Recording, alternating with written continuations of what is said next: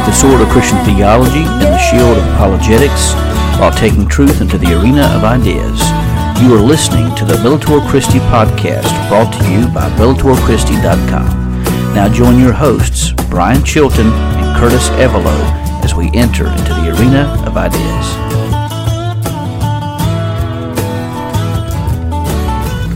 The Word of God says, The Lord has sworn and will not change his mind. You are a priest forever. Because of this oath, Jesus has also become the guarantee of a better covenant.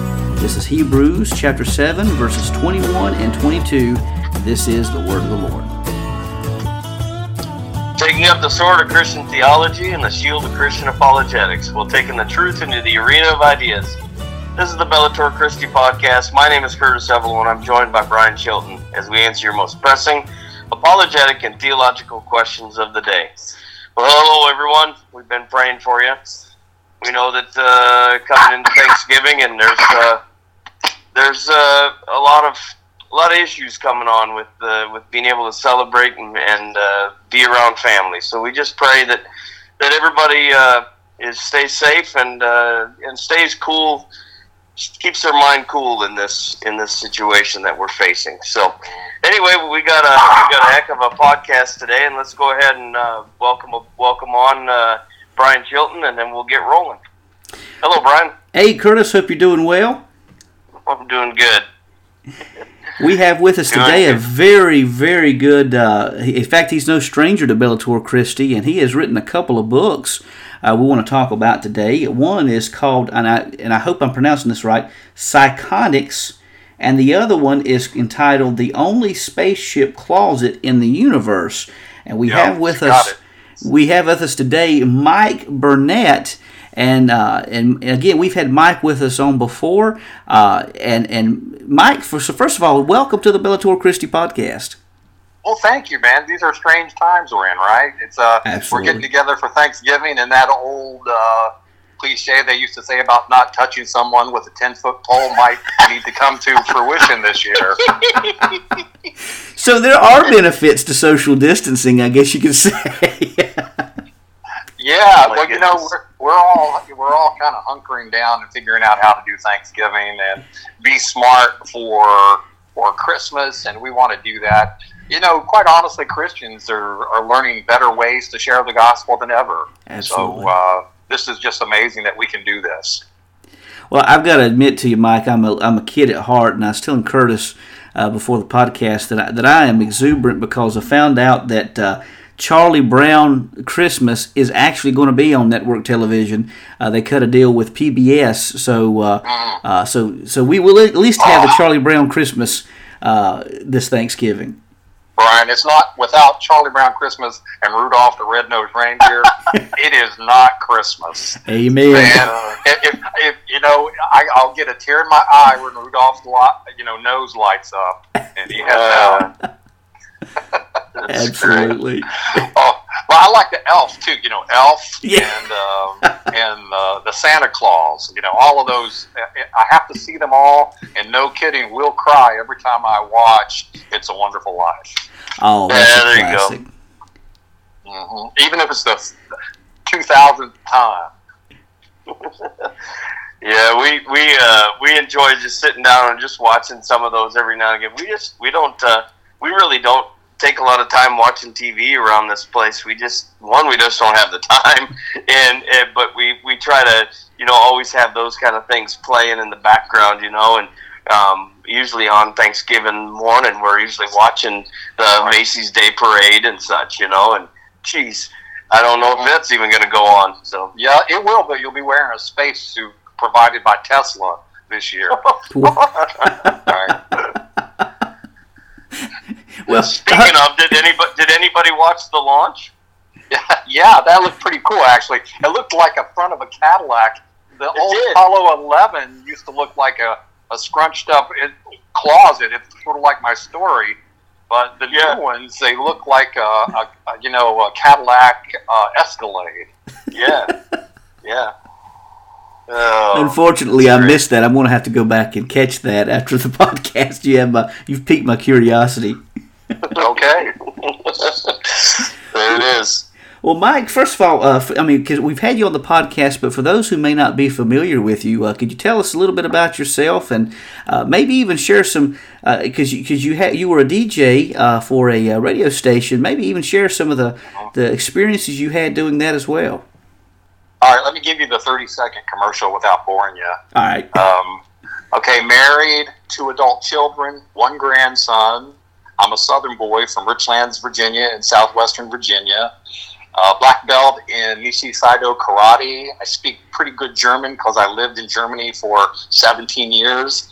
Um, attended Liberty University Telecommunications. I was an American Forces radio disc jockey doing morning radio shows for a long time in Germany, Japan, Korea, Italy, Afghanistan, uh, Iraq, everywhere. So all along the way, I've got the interview.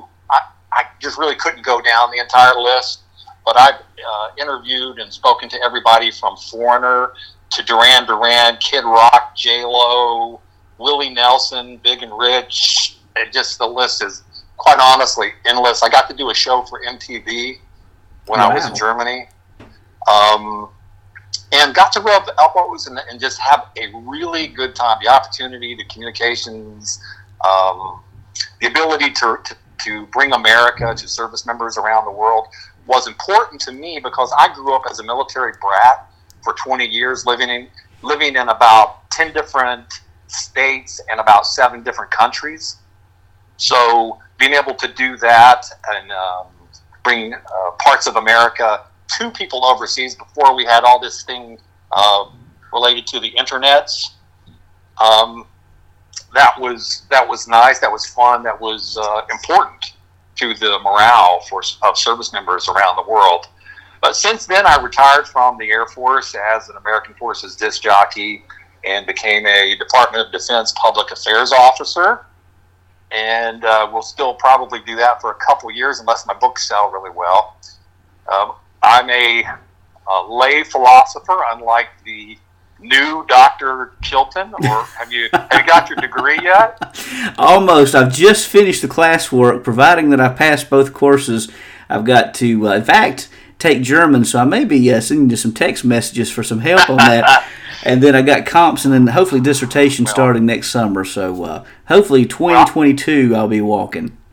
Well, I will tell you that my biggest fear as a lay philosopher is when guys like you and Leo Percer and Gary Habermas or J.P. Moreland read my book and raise their eyebrow and go, "Yeah, uh-huh. sure."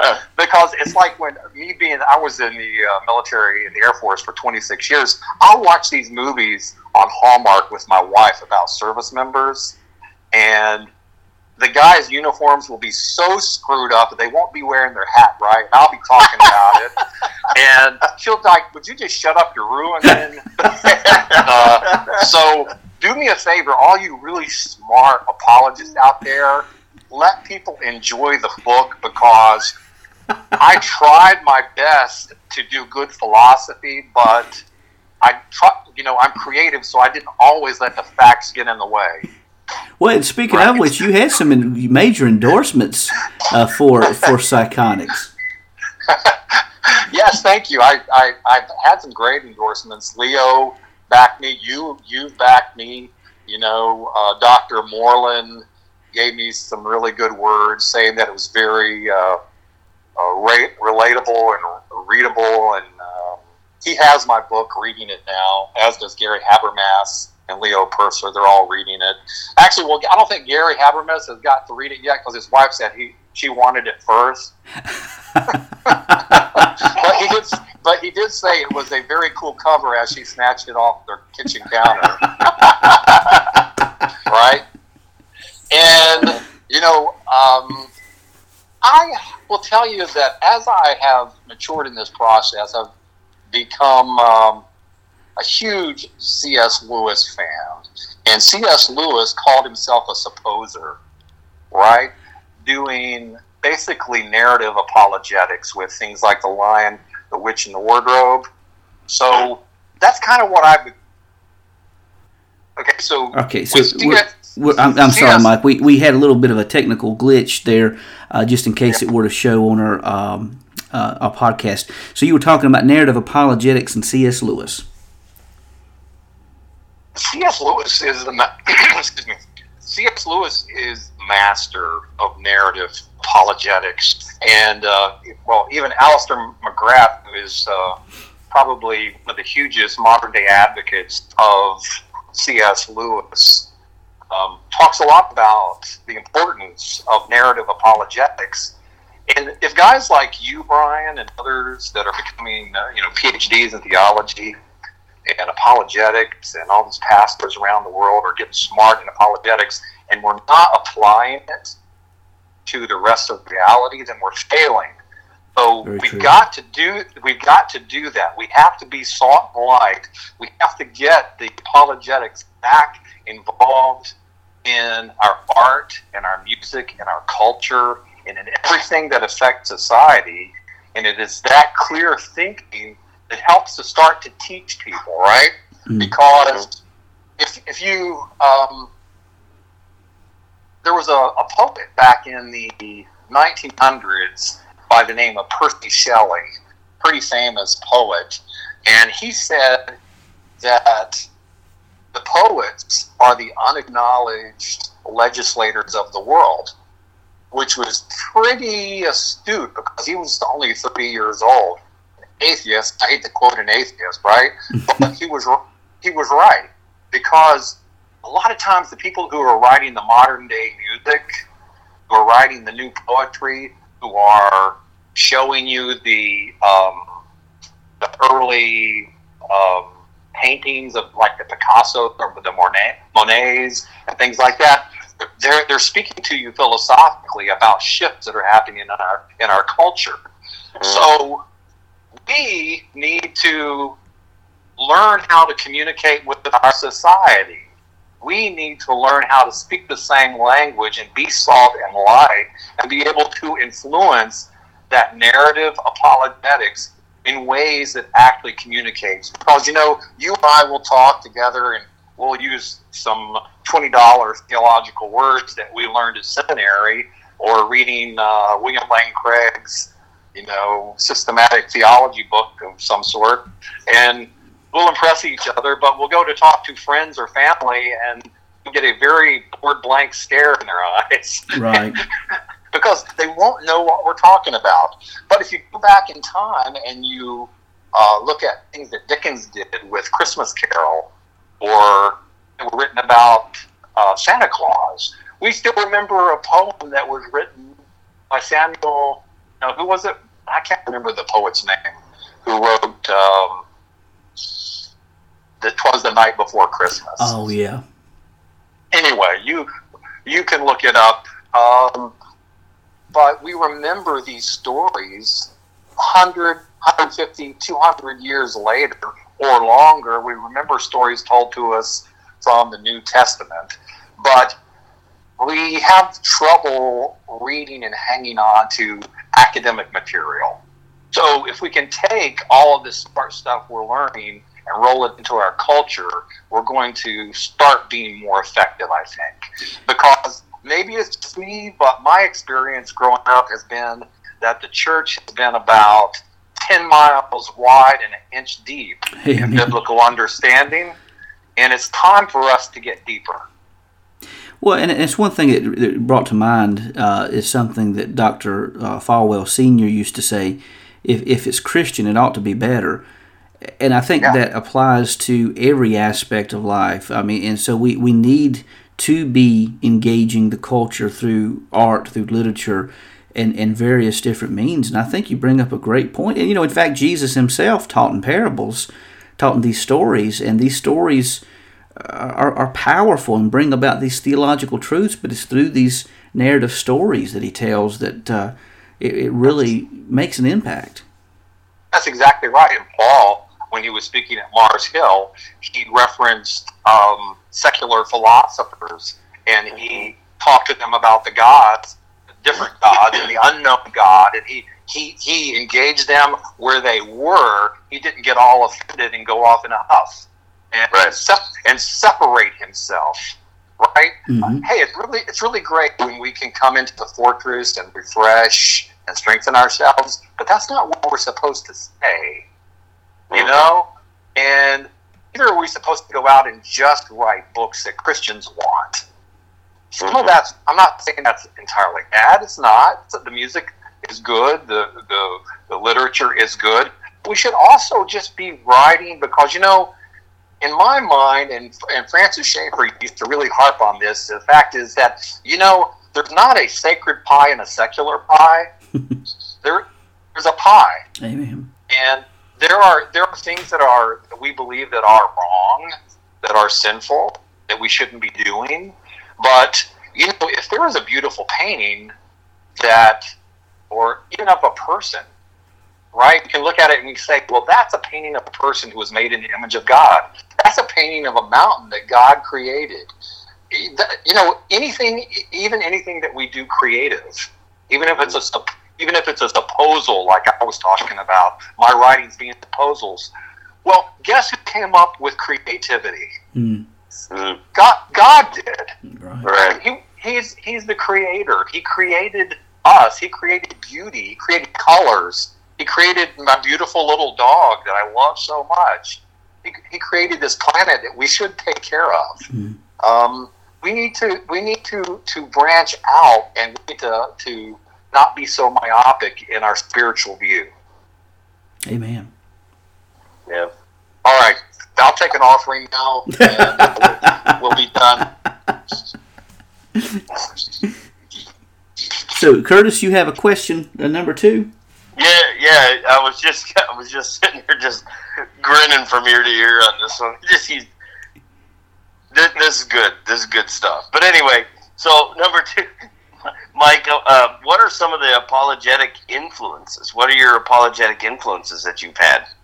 Well, right now there's so many great guys and gals out there doing apologetics that I wouldn't want to offend anyone because um, I love the work that Michael Licona is doing and Mary Mm. Sharp, Sharp and people like that now, and uh, Jerry Hall, Jerry Walls, um, and those and Greg Koukl, all those guys out there now that are going after it, right? Mhm. There's there's like like a ton more that I didn't mention that are doing super jobs. But my probably my foundational influences, and I already mentioned them. Well, you know, I told you that I went to Liberty University. Well, when I went to Liberty University, you can just imagine how long it ago it was because I sat my first philosophy class was with uh, foundational philosophy class was with Gary Habermas in Oh. 1979, 1980, somewhere in there, and Francis Schaeffer came there multiple times to speak to the university. And I would sit, I will tell you, I would listen to the man. It's the first time I, I was made aware that Christians had a brain. because before then, I thought we were just a bunch of nerds hanging out on church on Sundays. And he made me start to really think about what I believe and thought about and related to truth. And, you know, uh, the rest of the world in material energy brought about by chance. If there was no truth and what what all that meant he was using words like existentialism and rationalistic and humanistic and defining what humanism is. And you know i understood like 10% of what the man was saying. I have his complete work now and i think i understand 15% um, but he was a major influence on me uh, william lane craig my goodness, he, he's been impactful in my life. He actually answered some questions for me while I was stationed in Afghanistan in 2009. I was sitting in my uh, in my hut in Kabul, Afghanistan, and he was uh, generous enough to answer a few questions for me. Uh, J.P. Moreland has been. I never expected these guys like Gary Habermas or William Lane Craig or J.P. Moreland to ever answer me. right? to me, to, to me, this was like more impressive than when I ever interviewed Kid Rock or Foreigner or Willie Nelson or any of those guys. I was actually, you know, more nervous and more impressed with them than I ever was interviewing any of these rock stars in the past because these guys are truly rock stars of apologetics and um, have taught me more as a lay philosopher, reading their books and listening to their podcasts than than wow I could have ever learned by attending any school anywhere probably. Mm-hmm. Well, Mike, same yeah. question, but different scope. What What are some of your uh, literary or writing influences? Well, now now people are going to like peg me. so it's like, uh, I man, I love good. I love a good story. All right, um, but probably some of my favorite ones. And if you read my books, you can tell. Okay, you can t- see where some of my influences are coming from, because my first book, Psychonix, people say it's kind of like a Tom Clancy of apologetics because I'm very technical. And uh, I mean, it's very good, nostalgic and romantic um, information, but I also get get down in there and um, you know give you some detail. Like Tom Clancy will discuss the size and the speed and the rotation of a bullet while it's leaving a certain machine gun. and I'll do that with consciousness too. J.P. Moreland gave me some great material that I use create creatively, and um, uh, David Baldacci, John Grisham, Lee Child uh, helps me, you know, for my more violent side of my nature. Um, you know, I think these guys are just amazing writers. I have read some Stephen King. I don't read all that because I don't get into dark stuff but he, he wrote some things about John F. Kennedy that I found. I forget the title. It had to do with the day John F. Kennedy was assassinated, which was like, uh, was it 1023, 63, 1123, 63, something, somewhere in there. Um, these guys are have amazing talent. I kept thinking, you know, these people these people are so amazing in what they do. We need to have people like that who are who understand good, strong Christian apologetic thinking, mm. which I just which which I just consider logic, right? Because oh. I read their books and I can see their worldview extremely. I can see their worldviews extremely clearly, and I keep yeah. thinking, well, you know, you you're very adamant about it. They'll say religious things. They'll be in the sense of the liberal theology that they used to preach from the 1800s through the 1900s. It's it's all this liberal idea of yeah, we you know we act like there's a God, but there's not really one. Uh, but it's nice that you believe he's true, and they'll they'll say things and to make people feel better. And one of my books we'll talk about shortly kind of feeds into that a little bit more. Well, one quick thing before we jump to the next question is, you know, you're talking about Stephen King, and while I'm not into Stephen King's material that much, I do like the old 1960s editions of the uh, Twilight Zone.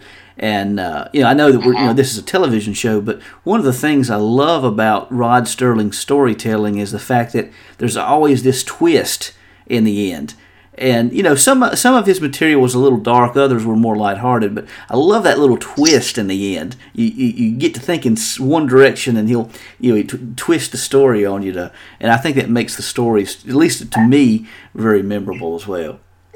It, it is. It's memorable and it, it connects with you in one way or another because they tell real life stories. They're real people going through daily life, raising a child, playing a baseball game, whatever it is they're doing, and they throw in a twist. Quite often, they're trying to tell you something. To to believe that you're just listening to an innocent story that was just put out there is to be ignorant because wow. not everyone has a worldview and is telling a story based whether they're doing it overtly or just because it's how they were raised to believe, it's still happening. They may not be even they may not even be aware that they're doing it, but they're doing it. right? You could say, well, you know, you just did this and that. And they'll be like, oh, no, I didn't. I don't even know what that is. But they are still living it. They're still uh, exemplifying it in their work. Absolutely. Yeah. Yeah, that's that's interesting because I knew you were going to say something about the Twilight Zone, Brian. I just knew it. But, Absolutely. but the but the, the the the the twist, like you were saying at the end, you're you're just you, you but by the time you watched enough Twilight Zones, you know there's going to be a twist, so you anticipate that, and then when it doesn't happen, that just throws you all off again. But it's but it but it's good. It's a good it's a good thing that, that what it does is it, exactly what you're saying. Is it it it records that that story in your mind. Hey, do you remember this?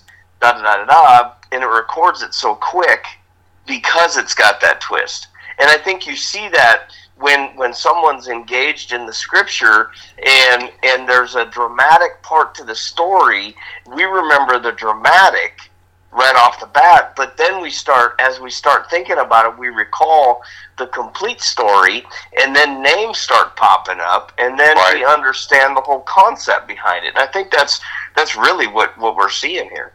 Yeah, exactly. That is that is so true. When you watch any of those stories, and I, I love them too. Uh, but when you watch them, you'll see that they'll leave you in despair, or they'll leave you with a hope, or they'll leave you with a false hope, or they'll leave they'll leave you with something that might even make you feel good, but kind of dirty, right? and you know but that they do that on purpose, right? They're trying to tell they're trying to tell you that what you're thinking or feeling isn't real, or that if you did believe that, you're kind of stupid, but you should hang on to it. Uh, right, but they're they're they're, they're uh, it's kind of like that final experience that Francis Schaeffer used to talk about. People are always searching for that emotion or that thing that will connect them with the universe, but they're that they don't relate it to God. But they're thinking that somehow that's going to bring them some Mm. sense of some sense of hope, but it doesn't. hmm So then, Mike, what is what's the essence of the story behind your book, Psychonix? Well, Psychonix um, was born out of a few things. J.P. Moreland and his discussions and writings on consciousness and how consciousness emerges from a three pound gelatinous ball stuck up in our head here.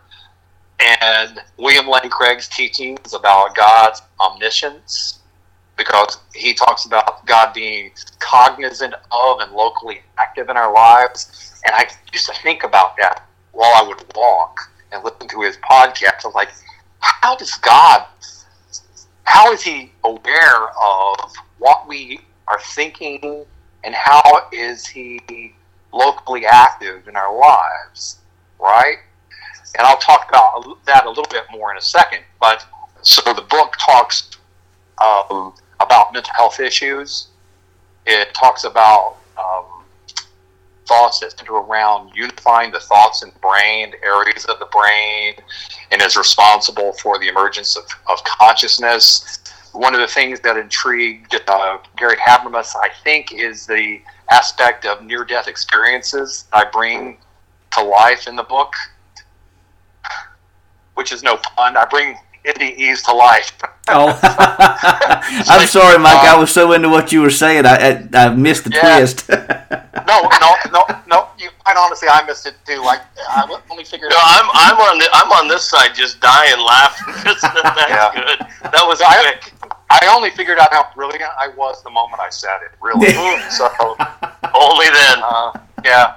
So, uh, the book is um, all of that, right? All those types of things, narrative apologetics, but it's also a romance and a Christmas story.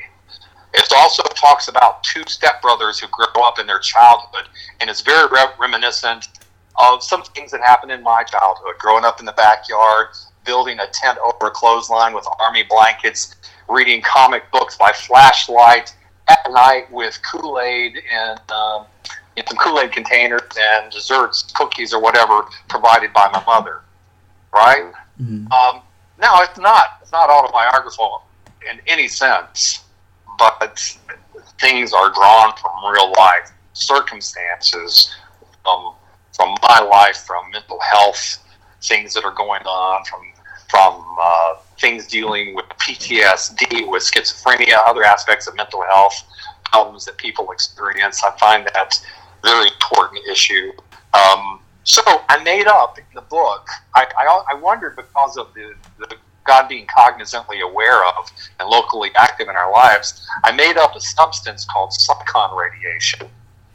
And um, the psychon radiation is a substance that just connects us with God and with everybody else. People have it in different uh, levels. I don't want to say too much, but the uh, laboratory, the Innovations Technology Laboratory, discovers the mental substance and they develop psychological bionics, which will enable, amplify mind mind communication. So, it, come to find out, one of the people in my book has stronger psychon radiation in his body. So, he ends up being able to do things that other people can't, even though he has usage of the psychonics, right? Mm. He, he and his brother, who was a, a doctor, Dr. Mark Starr, that he grew up with, the same kids that were playing in the backyard tents grew up. Now he's a doctor. Colonel Steve Scott was in the military, has mental health issues. He's a doctor. They're looking for ways to resolve his PTSD, and that's how the story proceeds. PTSD, there's espionage, the Chinese. Hey, that's relevant, right? And the discovery of this special um, ability. Stephen Scott, the Colonel Stephen Scott, even faces death in a cryogenic storage dewar called the Amaranth. Okay?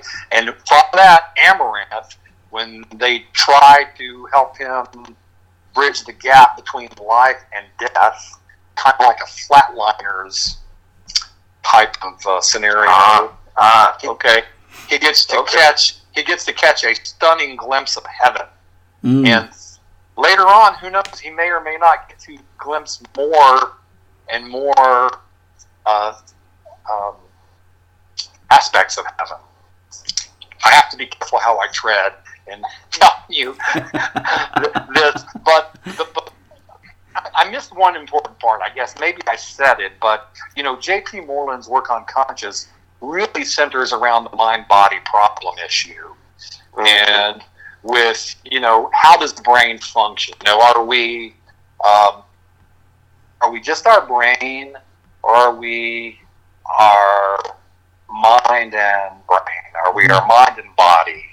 Um, you know, J.P. Moreland is a substance dualist. He believes, you know, that the mind has causal mm-hmm. effects on the brain. And I think the arguments that he gives and some of the arguments that I go into in the book make it clear that that's very illogical. Because even when you and I are thinking or having a problem, when we worry, we cause ulcers in our body. It's the mind that initiates physical problems mm-hmm. or physical or helps us to heal. So it just makes sense that ultimately there would be an ultimate mind that would bring about everything. And I know I'm preaching to the choir with you guys, but uh, I, I think as you read through this, you'll see clearly. Um, and look, I don't go down just one side of the issue. There's there are a couple atheists in my book there's at least three atheists in my book who argue the other direction um, to to show what other people think, and I don't necessarily make them all to be horrible people. Right. Mm. It's it's okay to. I mean, people people believe different things, and I, we shouldn't treat people like they're horrible. Um, but we can teach people, and we should continue to teach ourselves how to think. Right. Right that's what I'm hoping Psychonix will do. It'll help people to continue to learn how to think about how we think, why we think, how, how do we even have the ability to think? What does thinking mean? What does having a belief mean? What is a thought? How do you unify thoughts in your brain? What does unifying thoughts mean? How, how can we even do such a thing? Right? Those are mm-hmm. Those are pretty significant questions. Absolutely. And this kind of, I mean, I wanted to make a point, and this kind of goes into the next question. Um, but before I ask that, you know, I, as one who has dealt with anxiety issues myself in times past, you know, I got a lot. Of, uh, J.P. Moreland wrote a book. I can't remember the title offhand, but he's talking about his own struggles with anxiety and how he overcame that. And uh, with my own struggles, there is a lot to be said, as you mentioned, about the mind overcoming even some of the lies the body tries to tell oneself. Uh, like, for instance, I had another friend who deals with anxiety, and he says the body will lie to you because the body will make you breathe real rapidly. Uh, and, and you've got to overcome that by mentally saying it's okay and then making yourself take deep breaths uh, along with other things. So I think there's a lot to be said on that. Uh, yeah, Brian, I think I think that you're absolutely right. But I would also add that there are biochemical reasons that people have anxiety sure. and other issues, and that we need to not ever dismiss that and wave it off, wave it off as being some type of demonic oppression or not thinking clearly. But there are people that are experiencing real biochemical, you know, problems that medicines will help fix, right? Exactly. And I will tell you, my my my my uh, daughter is getting her PhD in psychology at the moment, mm-hmm. and my wife is is is finishing up a, a, master's in counseling, and they they are, you know, they deal with those kinds of situations all the time. And if I sound like I know what I'm talking about in my book at certain places, it's because I've either experienced it or I've read it in some of the research papers that I've done. Oh, sure. so, Uh, yeah. And and I think I think Moreland even he even noted uh, about the he, he noted the very same thing that you were talking about that that uh, sometimes medicine is necessary because as you mentioned there are biochemical things going on in the brain. In fact, I, have had some friends who have suffered from uh, you know, bipolar issues and some other issues as well, and where they had to take medicine to alleviate those chemical problems going on. So yeah, I agree with you there, absolutely. Um, right. But additionally, now what, what are and you mentioned some of the questions. What what are some additional questions or spiritual questions or, or takes that you hope people will take away from Psychonix? Yeah, I touched on it a little. I think questions about who you are, what you are, how that you're wonderfully made. Question. I want. I'd like people to question your ability to reason and to communicate, and what it, what that even, um, and what is it that even makes that possible, right? So question whether or not your life has ultimate meaning and whether there really is, as Francis Schaeffer said, a God who's there, right? That's listening, loving, desiring to restore his relationship with you. Why should there be hope? Why should there be a thing called love? If if we're just a brain, a biochemical functioning machine, there is no love. There is just a process that is happening. There's nothing that, that you would really call love. Mm-hmm. So I believe I believe that the evidence clearly says that there is a God, though, that is listening, loving, and desiring. It's not a you know a myth, as people like to suppose. I think that the evidence is overwhelming. I think that we've just lost our ability to think logically. Amen. Yeah. So, Curtis, you want to take number six? Yeah. I don't know if did we lose him or is he still on? No, I'm here. I just shut up. Oh. I, I, I, I, felt like if I kept speaking up, I have to take another offering. and folks, if you want to give an offering, go out and buy Mike's book. Yeah, hey, that would really that would help my grandson's college fund. It really would. it was it was kind of it was kind of one of those where, where you're where you're talking just a little bit ago, and you were talking about how um, about how you know the mind can control the the heart rate or, or the anxiety or whatever we hear or see in in some in some aspects, you know. And you know, I my mind it, it, as as bad as the it's a good movie, but it's a bad movie all in one. But my mind goes to the Silence of the Lambs.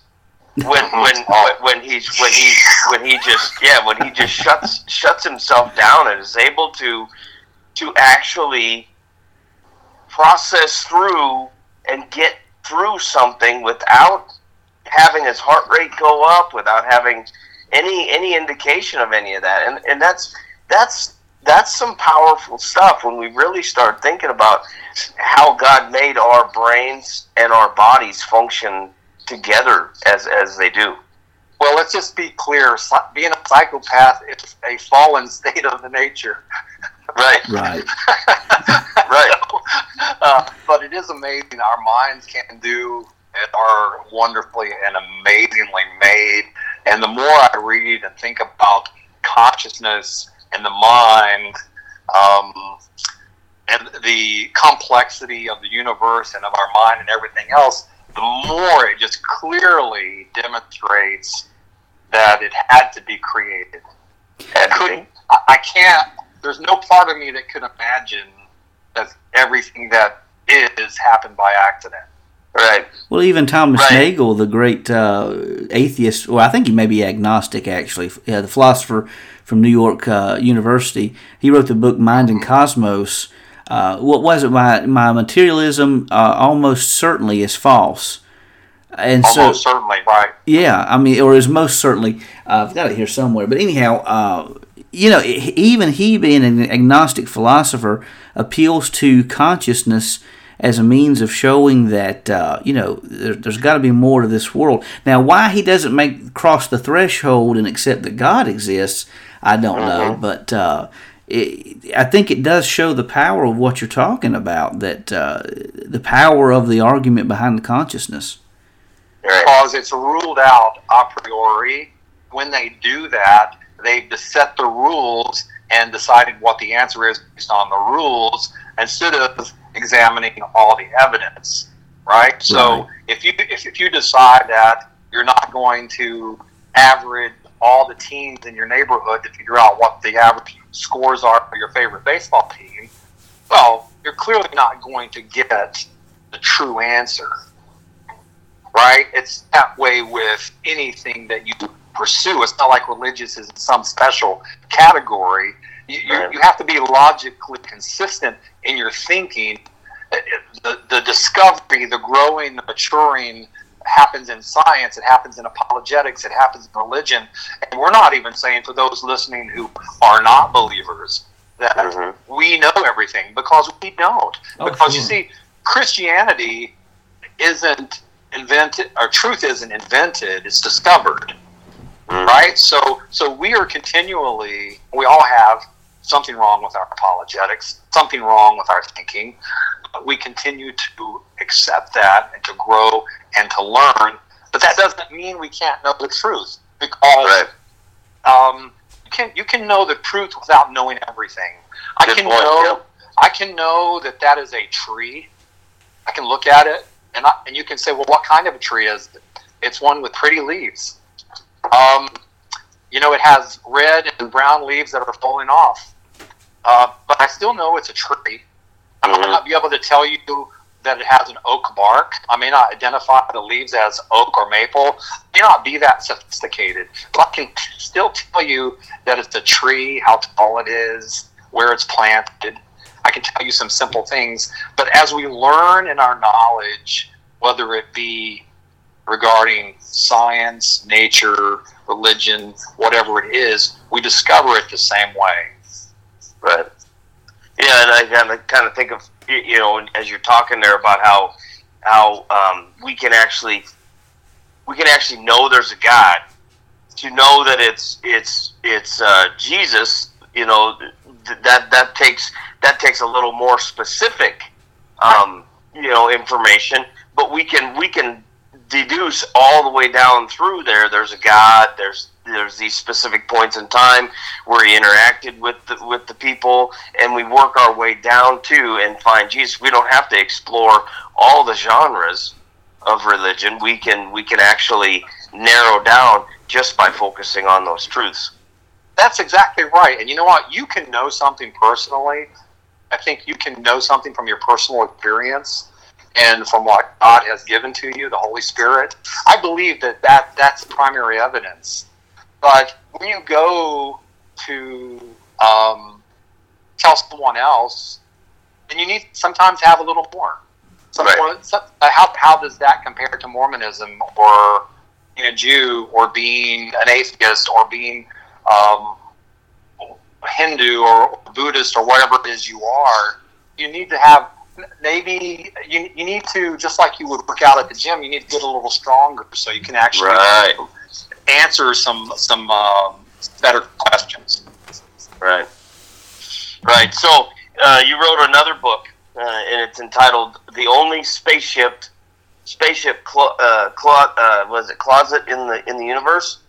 Yeah, the other book is actually the other book is actually harder to pronounce, Psychonix. But I'm just joking the, the the only spaceship closet in the universe. Okay. Right. And, um, what's your question? Will you, will you just, what is the basic premise um, behind that book? Well, you know, it's funny. This came up. Um, this came up when my wife and I were visiting my grandson, and he was playing in his closet with his uh, trucks and his books and all his little toys, like a three-year-old does.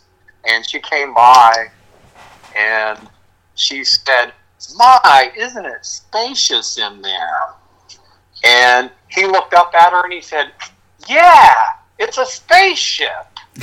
and and you know me, I, I was like, wow, okay, that's a story, man. Because you know what, Yeah. we, we, me and my wife, we got in the closet and we shut the door with him, and my my wife, my daughter, put uh, moons and stars and planets up, glow, that glow in the dark up around the closet walls, and we sat in there with him, and we did a countdown, and we are like all right, we're going to blast off and we're going to go into space. Three, two, one. And we're like, we held hands and he thought that was so cool. And I thought, man, this is a story, you know? Um, so I took that aspect of it. I also took um, something that I learned from a Walter Hooper interview. Do you know who Walter Hooper is? I don't. yeah, I can't say that I've heard of him either. Walter Hooper was C.S. Lewis's aide, right? So when he needed something written down or done while he was alive, Walter Hooper would take care of it for him. So Walter Hooper lived long enough to get on YouTube.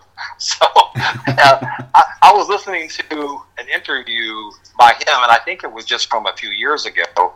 And Walter Hooper described that he showed up at the Kilns one day, which is where C.S. Lewis lived. C.S. Lewis had just passed; it hadn't been dead all that long, and C.S. Lewis's brother, uh, Warnie, called him Major Warnie Lewis.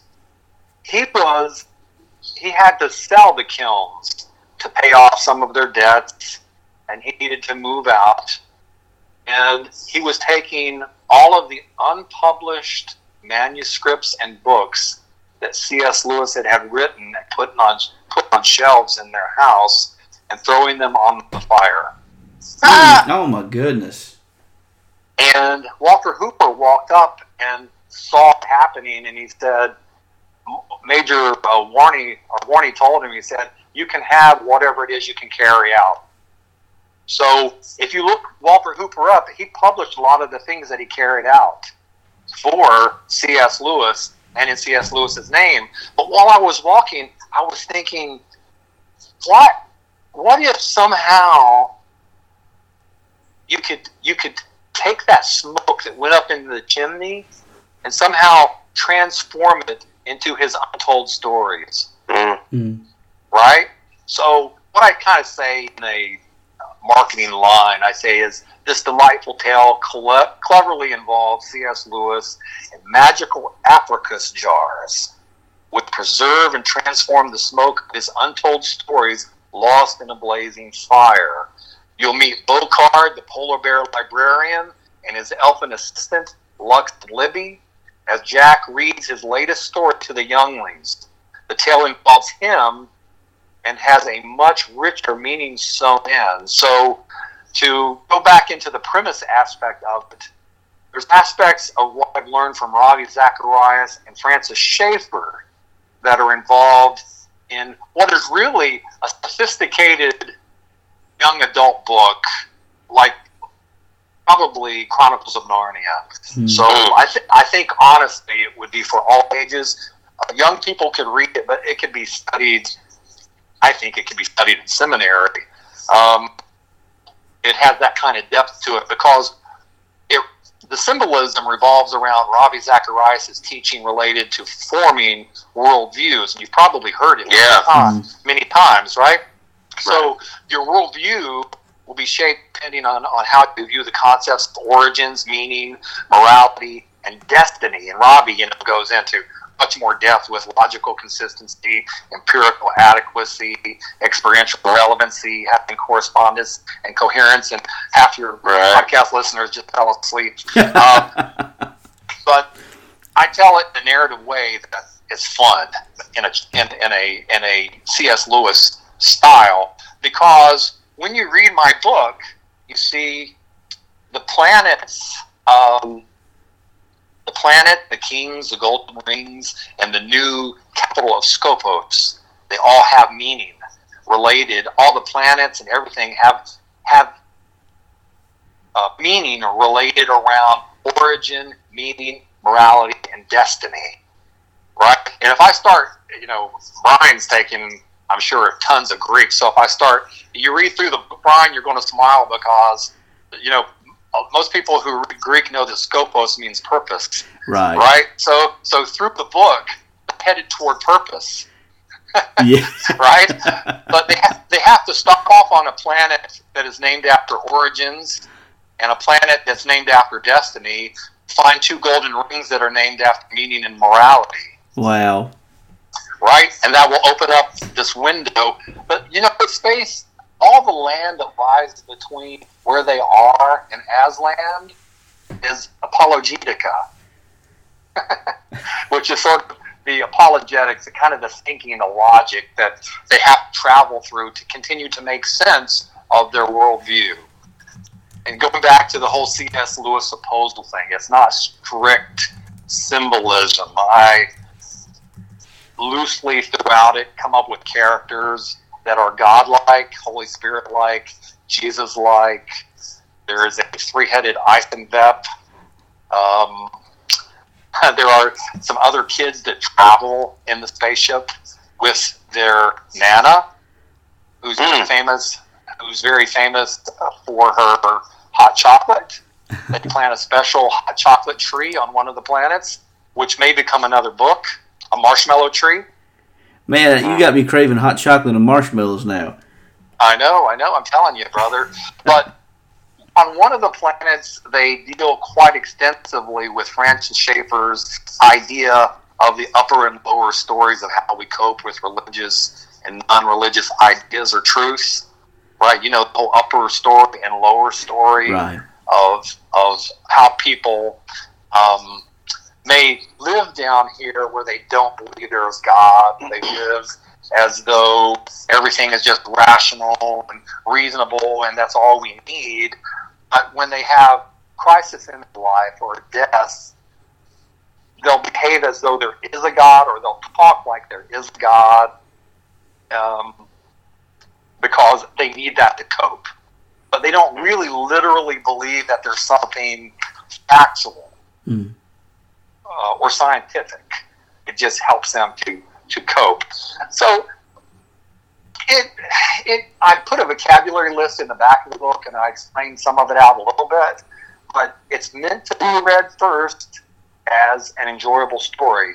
But with what I've told you, you read it right away and you'll be like going, aha, aha, mm because let me add a point here, and you may not even be aware of this, but Francis Schaeffer came up with the upper and lower story idea from a secular journalist by the name of Arthur Koestler from the early to mid 1900s. He, he, I guess he was most famous for a book called Darkness at Noon and The, the Gladiator and Yogi and the Commissar, books like that that were very famous around World War II. So, in those books, Arthur Koestler talked about the tragic and the trivial related to things that bring us uh, emotion, things that stimulate our emotions.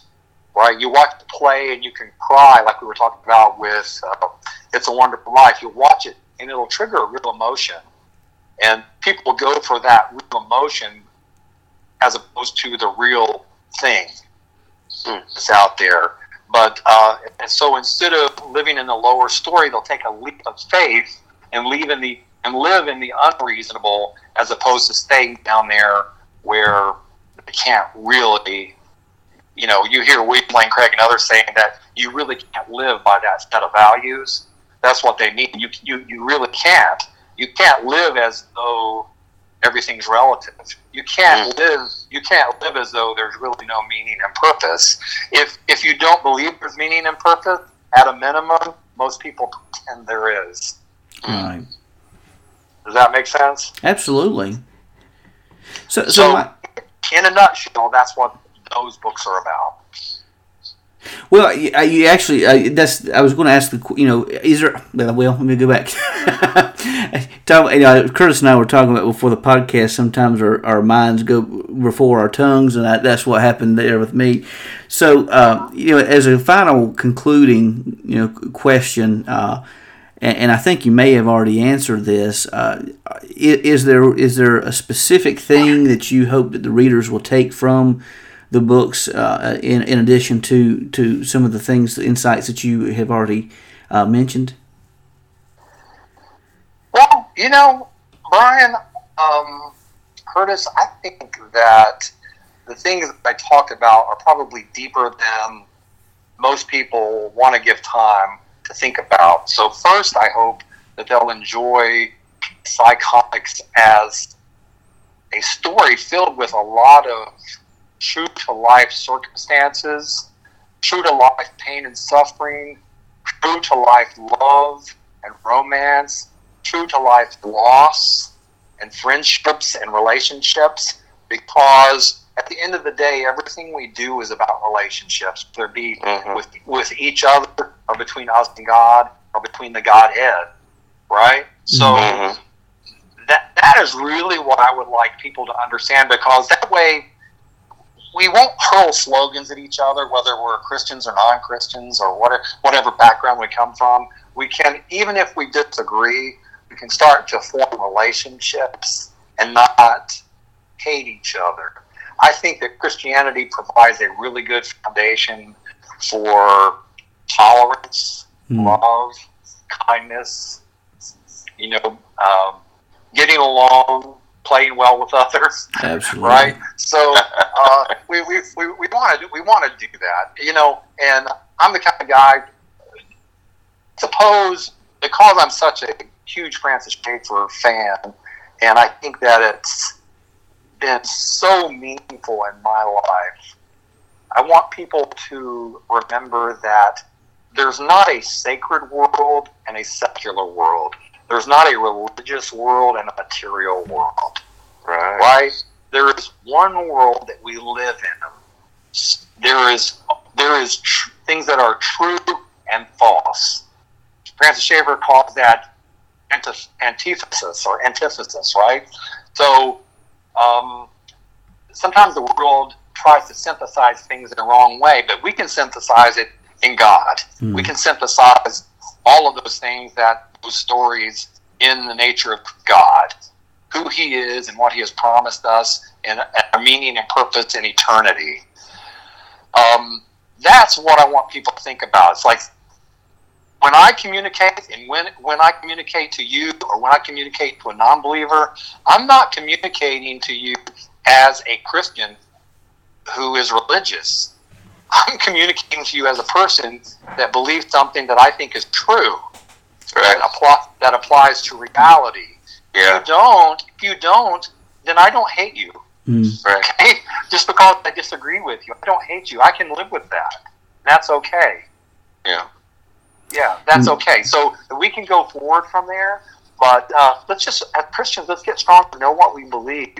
And let's start as pastors and apologists and teachers out there to start embrace the creatives. Start to embrace the Kevin Harrises, the Curtises, the Mike Burnette's, the guys, um, the Michael Ripens, if that's how you say his name, with William Lane Craig, to get involved, to get involved with um, media, with get involved with writing, with painting, with making music. Let's more involved. Christians need. We, we're going to. Christians will go spend millions and millions and millions of dollars to go see the next Star Wars movie, but you know, Mike Burnette will put out a book, and they'll be like, eh, "I don't think so." Like, I don't know who's this Mike Burnette. It's like, well, let's learn to be good patrons. You know, Absolutely. back hun- hundreds of years ago, when Michelangelo, Leonardo da Vinci were unknowns, the patrons of those days pay them to create. Nowadays, we need to have people that are well-to-do, that have made it in business, and large churches to fall in behind and support the Lee Strobels of the world who are writing these great books, A Case for Christ, or or just gifted stories or movies, so that we don't end up having. See, if we don't, if we don't, we end up having untalented cliches Right. happening happening all around us. So we Low budget. low budget, untalented cliches exploding all around us. There you go. That's that's a song right there. Uh, so, and and that to me, that's embarrassing.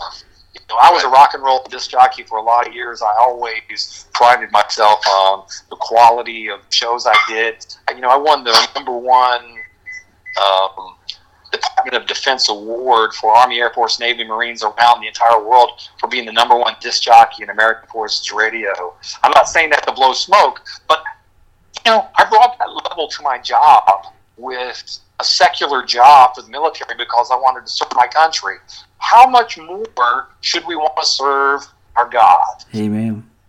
I just gave you a very long answer to a short question, but that's kind of it. Well, you know, let me just say one thing before we wrap up. I, I think you bring a great point because there is a. Uh, I'm not going to mention the radio station or anything like that, but there is a. Uh, um, a, a station in our area that will play uh, gospel music, and the music they play and the way it's sung, the way it's presented is awful. It's terrible. And I'm thinking to myself, oh Lord, they're. I mean, don't get me wrong. I'm sure they're doing the very best they can, and I and I, I'm not Right, being right, critical, right. but still, I'm thinking, my goodness, they're presenting that for for Christ, you know. Well, Brian, Brian, look, I think that if people doing your best is always good enough.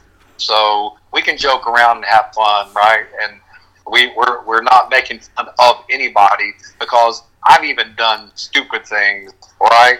But I'm, you know, we all we all get embarrassed by people in our lives, whether they're Christian or non-Christian. And if you are part of a certain organization, you can be rep- you can be embarrassed by people who are in your organization. And you know, back when I was a young disc jockey, I got my first job when I was professional job when I was 20. I worked college radio before that, and uh, there was a local. I mean, Brian Curtis. It was the most powerful gospel radio station. It was one of the first FM powerhouses in the area that a church bought, and they had, they had no idea how to run it. And they had all their deacons doing radio shows, and they were sincere. They were men of God. They did not know how to be communicators on the radio right. at all. because they it would play um, something by like the Cathedral Quartet, and I, I, I sat in my house one day, Brian. I was 21 years old, and this deacon at the church said he played the song and it tracked off the album back when we played albums, and he said, "Boy, that was a good, wasn't and uh, let's play out one again. And oh, he picked the needle up and he put it back on the beginning of the album and said, "Oh boy!" And uh, then uh, I'm not even joking with you that he did that four times in a row. Wow. He, the song ended and he said, Oh, that blessed my heart. Did it bless your heart? I go, No, I'm listening because I think you're a hoot. the song blessed my heart the first time, but you didn't. Maybe the first time, but the fourth or fifth time it didn't. but it did bless my heart that there was a man there who didn't know what to do, but he was still doing it. And you have to give that man credit for bravery. Right. Right. There you go. You'll probably get extra crowns in heaven, and I'll have some deduct for making fun of it at this, at this moment. Oh, Uh, that's good. Yeah. Well, that's good. Well, this has been this has been a blast, Mike. And uh, I tell you what, you're you're well animated, man. I, I need to take some lessons on how to how to uh, how to introduce and how to do things because uh, it this is good. This has been good for me. Well, let's do it again. Absolutely, anytime, brother. Open invitation. All right, you got to resell my book here, Brian. Yeah, man, that's right. All right, so Psychonics is available now on Kindle and paperback. The Kindle is nine ninety nine. The paperback's a little more. Um, the only spaceship in the universe is available for seven ninety nine, twelve ninety nine paperback. Just I ask everyone to go to Amazon and type in Psychonics or type in the only spaceship closet, and it'll come up. Absolutely. Yeah, th- th- thanks for the reminder there, Mike. Yeah, once again, Psychonics and the Only Spaceship Closet in the Universe by Mike Burnette. And we're going to try to have some links on the uh, website as soon as we release the podcast uh, to, uh, links to where you can purchase these books on Amazon.com. Well, we here at Bellator Christi want to thank you for spending time together with us, and we value that time. Our prayers that this podcast helps stretch your mind and is a place to strengthen your faith as we strive to create an atmosphere of discussion and as a reliable source of information. Join us next time on the Bellator Christi podcast. And until next time, Brian and I say, Soldier so, go on, friends. You've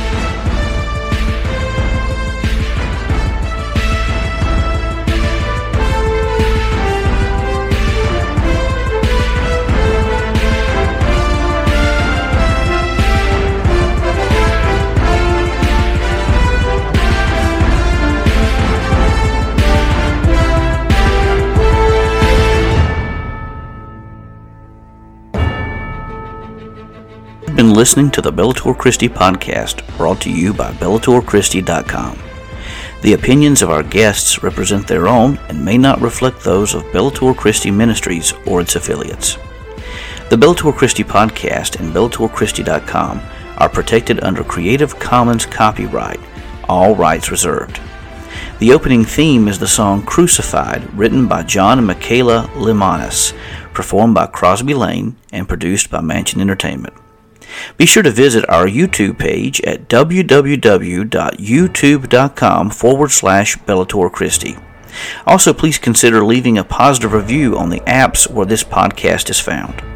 We thank you for joining us today and hope to see you back the next time that we step into the arena of ideas.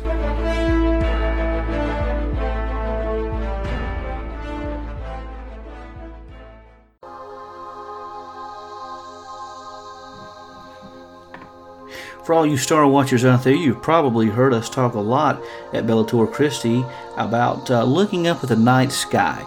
So we're going to introduce a new feature for you here on the Bellator Christi podcast. looking at uh, some of the things to look for in the night sky. So if you were to happen to be a stargazer, look for the following things. And this is for November 17th through the end of the month of November in 2020. November 17th and 18th, there are there is a chance to catch the Leonid meteor shower.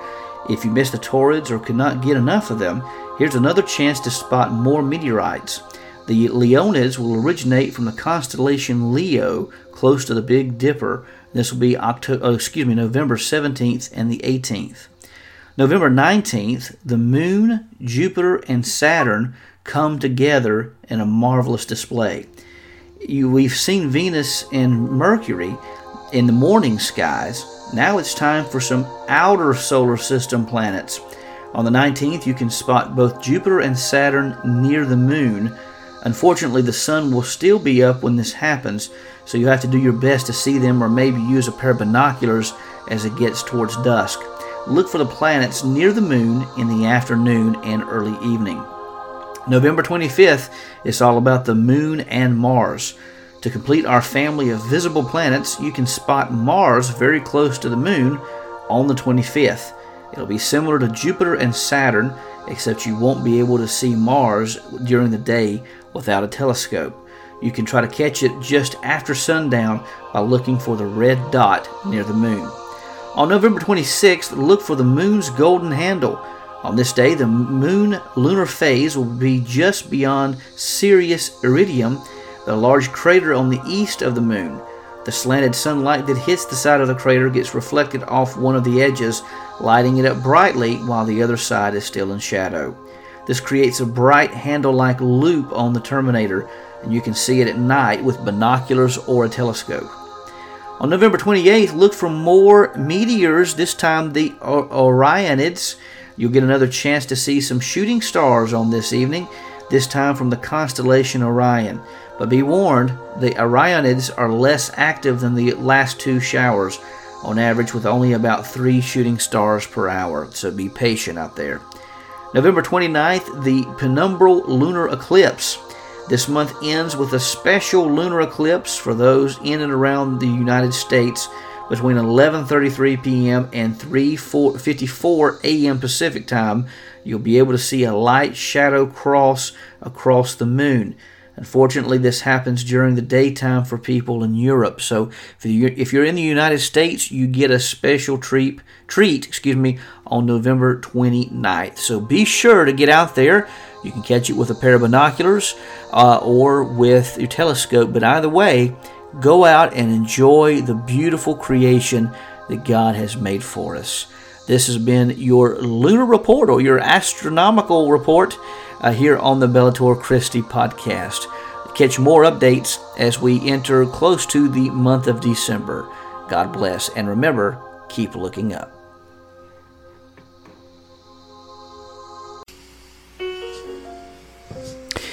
Have you ever wondered about the Christian faith but have become bogged down by difficult terminology? Are you a Christian and faced doubts and you didn't know where to turn? Maybe your faith has been challenged and you don't know how to respond. Or perhaps you desire to learn more about how to winsomely defend your faith, but you do not have the time nor the finances to enroll in seminary. If any of these situations describes you, then consider purchasing a copy of the Layman's Manual on Christian Apologetics. This book confronts the challenges facing the Christian faith, but does so in a way that is accessible to everyone. The Layman's Manual on Christian Apologetics is available in softcover, hardcover, on the Kindle, and Nook. Consider purchasing a copy of the Layman's Manual on Christian Apologetics from your favorite bookstore today.